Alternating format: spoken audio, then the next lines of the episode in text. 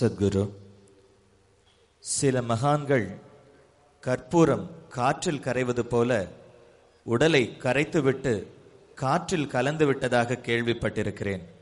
இது சாத்தியமா? இது பற்றி விளக்கவும். ஆ, காற்றுலேயும் கல கலந்து போல அவர். காற்றில் கூட கலந்துக்கலாம் சும்மா இல்லாமல் போயிட்டாங்க. இது எப்படி என்ன? இப்போ நான் அப்பவே இதை பற்றி பேசியிருந்தேன். என்னன்னா இந்த பூத்த சுத்தி. பூத்த சுத்தி என்ற ஒரு பயிற்சி நாம் ஒரு உயர்ந்த நிலை கொண்டு வந்தால் இதில் நமக்கு பூத்த சித்தி என்ற ஒரு நிலை கிடைக்கும். அப்படின்னா இதில் இருக்க பஞ்சபூதங்கள் நம்ம முழுமையான ஆழ்நிலை வந்துடும். எப்போ இது நம்ம முழுமையான ஆழ்நிலை வந்துடுமோ அப்போ அந்த மாதிரி யோகிக்கு இந்த உடலை எடுத்து போய் இன்னொருத்தரை எரித்து புதைச்சி பண்ணுற வேலை கூட கொடுக்கக்கூடாதுன்னு அவனுக்கு ஒரு நோக்கம். இப்போ உட்காந்த இடத்துல சும்மா இல்லாமல் போயிடுவான். காற்றில் கூட கலந்துக்கல. பொல்யூஷன் கூட பண்ணல அவனு. காற்றில் கலந்துட்டானா பொல்யூஷன் ஆகிடும் காற்றில் கூட கலந்துக்கல. அந்த காற்றில் இருக்க அணு கூட இல்லாமல் பண்ணிட்டான். This is called is dematerialisation எது பொருளாக இருக்குதோ அது பொருள் தன்மை இல்லாமல் பண்ணிக்கிறது. உங்கள் ஊருடைய மாத்துவம் அதே தான் ஆகாயம் ஆனால் என்ன அர்த்தம் என்னன்னா பொருளற்ற ஒரு நிலை. ஆனால் இருக்குது. இப்போ புது விஜானத்தில் என்ன சொல்றாங்கன்னா இந்த பிரபஞ்சம் எல்லாமே இந்த மாதிரி அதது அந்தந்த எல்லா கிரகங்கள் நட்சத்திரங்கள் எல்லாமே அந்தந்த நிலை இருக்கிறதுக்கு காரணம் என்னன்னா ஏதோ ஒரு சக்தி இருக்குது. அந்த ஒரு சக்தியுடைய தன்மை நமக்கு என்னன்னு புரியல. ஆனால் ஏதோ ஒரு சக்தி இருக்குது. அந்த சக்திக்கு பேர் கொடுக்க தெரியாமல் அதுக்கு அவர் டார்க் எனர்ஜின்னு சொல்கிறாங்க இப்போ.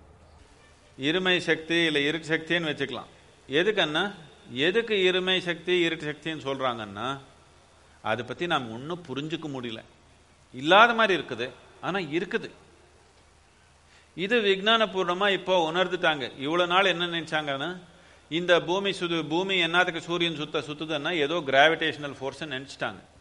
இந்த கிராவிடேஷனல் ஃபோர்ஸ்னா இந்த பூமிக்குள்ள ஏதோ ஒரு மேக்னெட் மாதிரி இருக்குது அதனால பிடிச்சிருக்குது சூரியனுக்குள்ள இருக்குது நினைச்சிட்டாங்க. இப்போ அதெல்லாம் போச்சு ஃபிசிக்ஸில் எல்லாமே இப்படி வச்சுக்கிறதுக்கு ஒரு இருப்பு கரு கருப்பு சக்தியோ இருட்டு சக்தியோ ஏதோ ஒன்று இருக்குது. ஏதோ ஒரு சக்தி நம்மனால அது புரிஞ்சுக்க முடியல.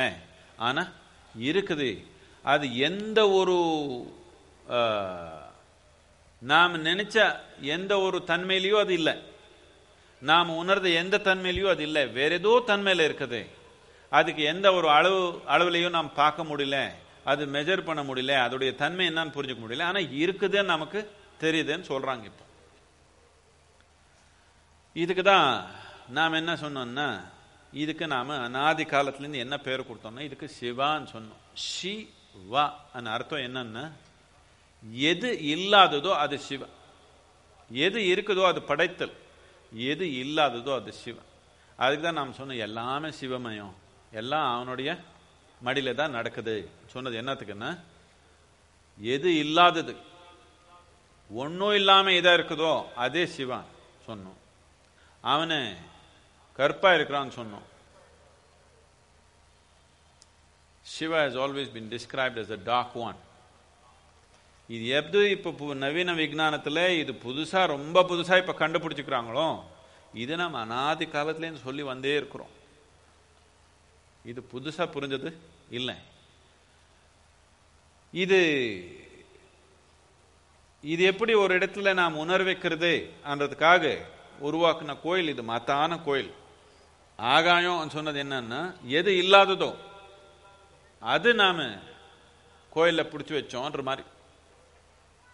மித்த அஞ்சு இருக்குது தண்ணிக்கு காற்றுக்கு தீக்கு எல்லாமே கோயில் இன்னும் நாள் இருக்குது. இந்த அஞ்சாவது கோயில் எது இல்லாததோ அது நாம் அங்கே சேர்த்து வச்சிருக்கிறோம். அது நாம் உணர் வைக்கிற மாதிரி ஒரு தன்மை அங்கே பண்ணியிருக்கிறோம் அது கூட தொடர்பு வந்தால் எல்லாமே ஒரு நடன மாதிரி தான்.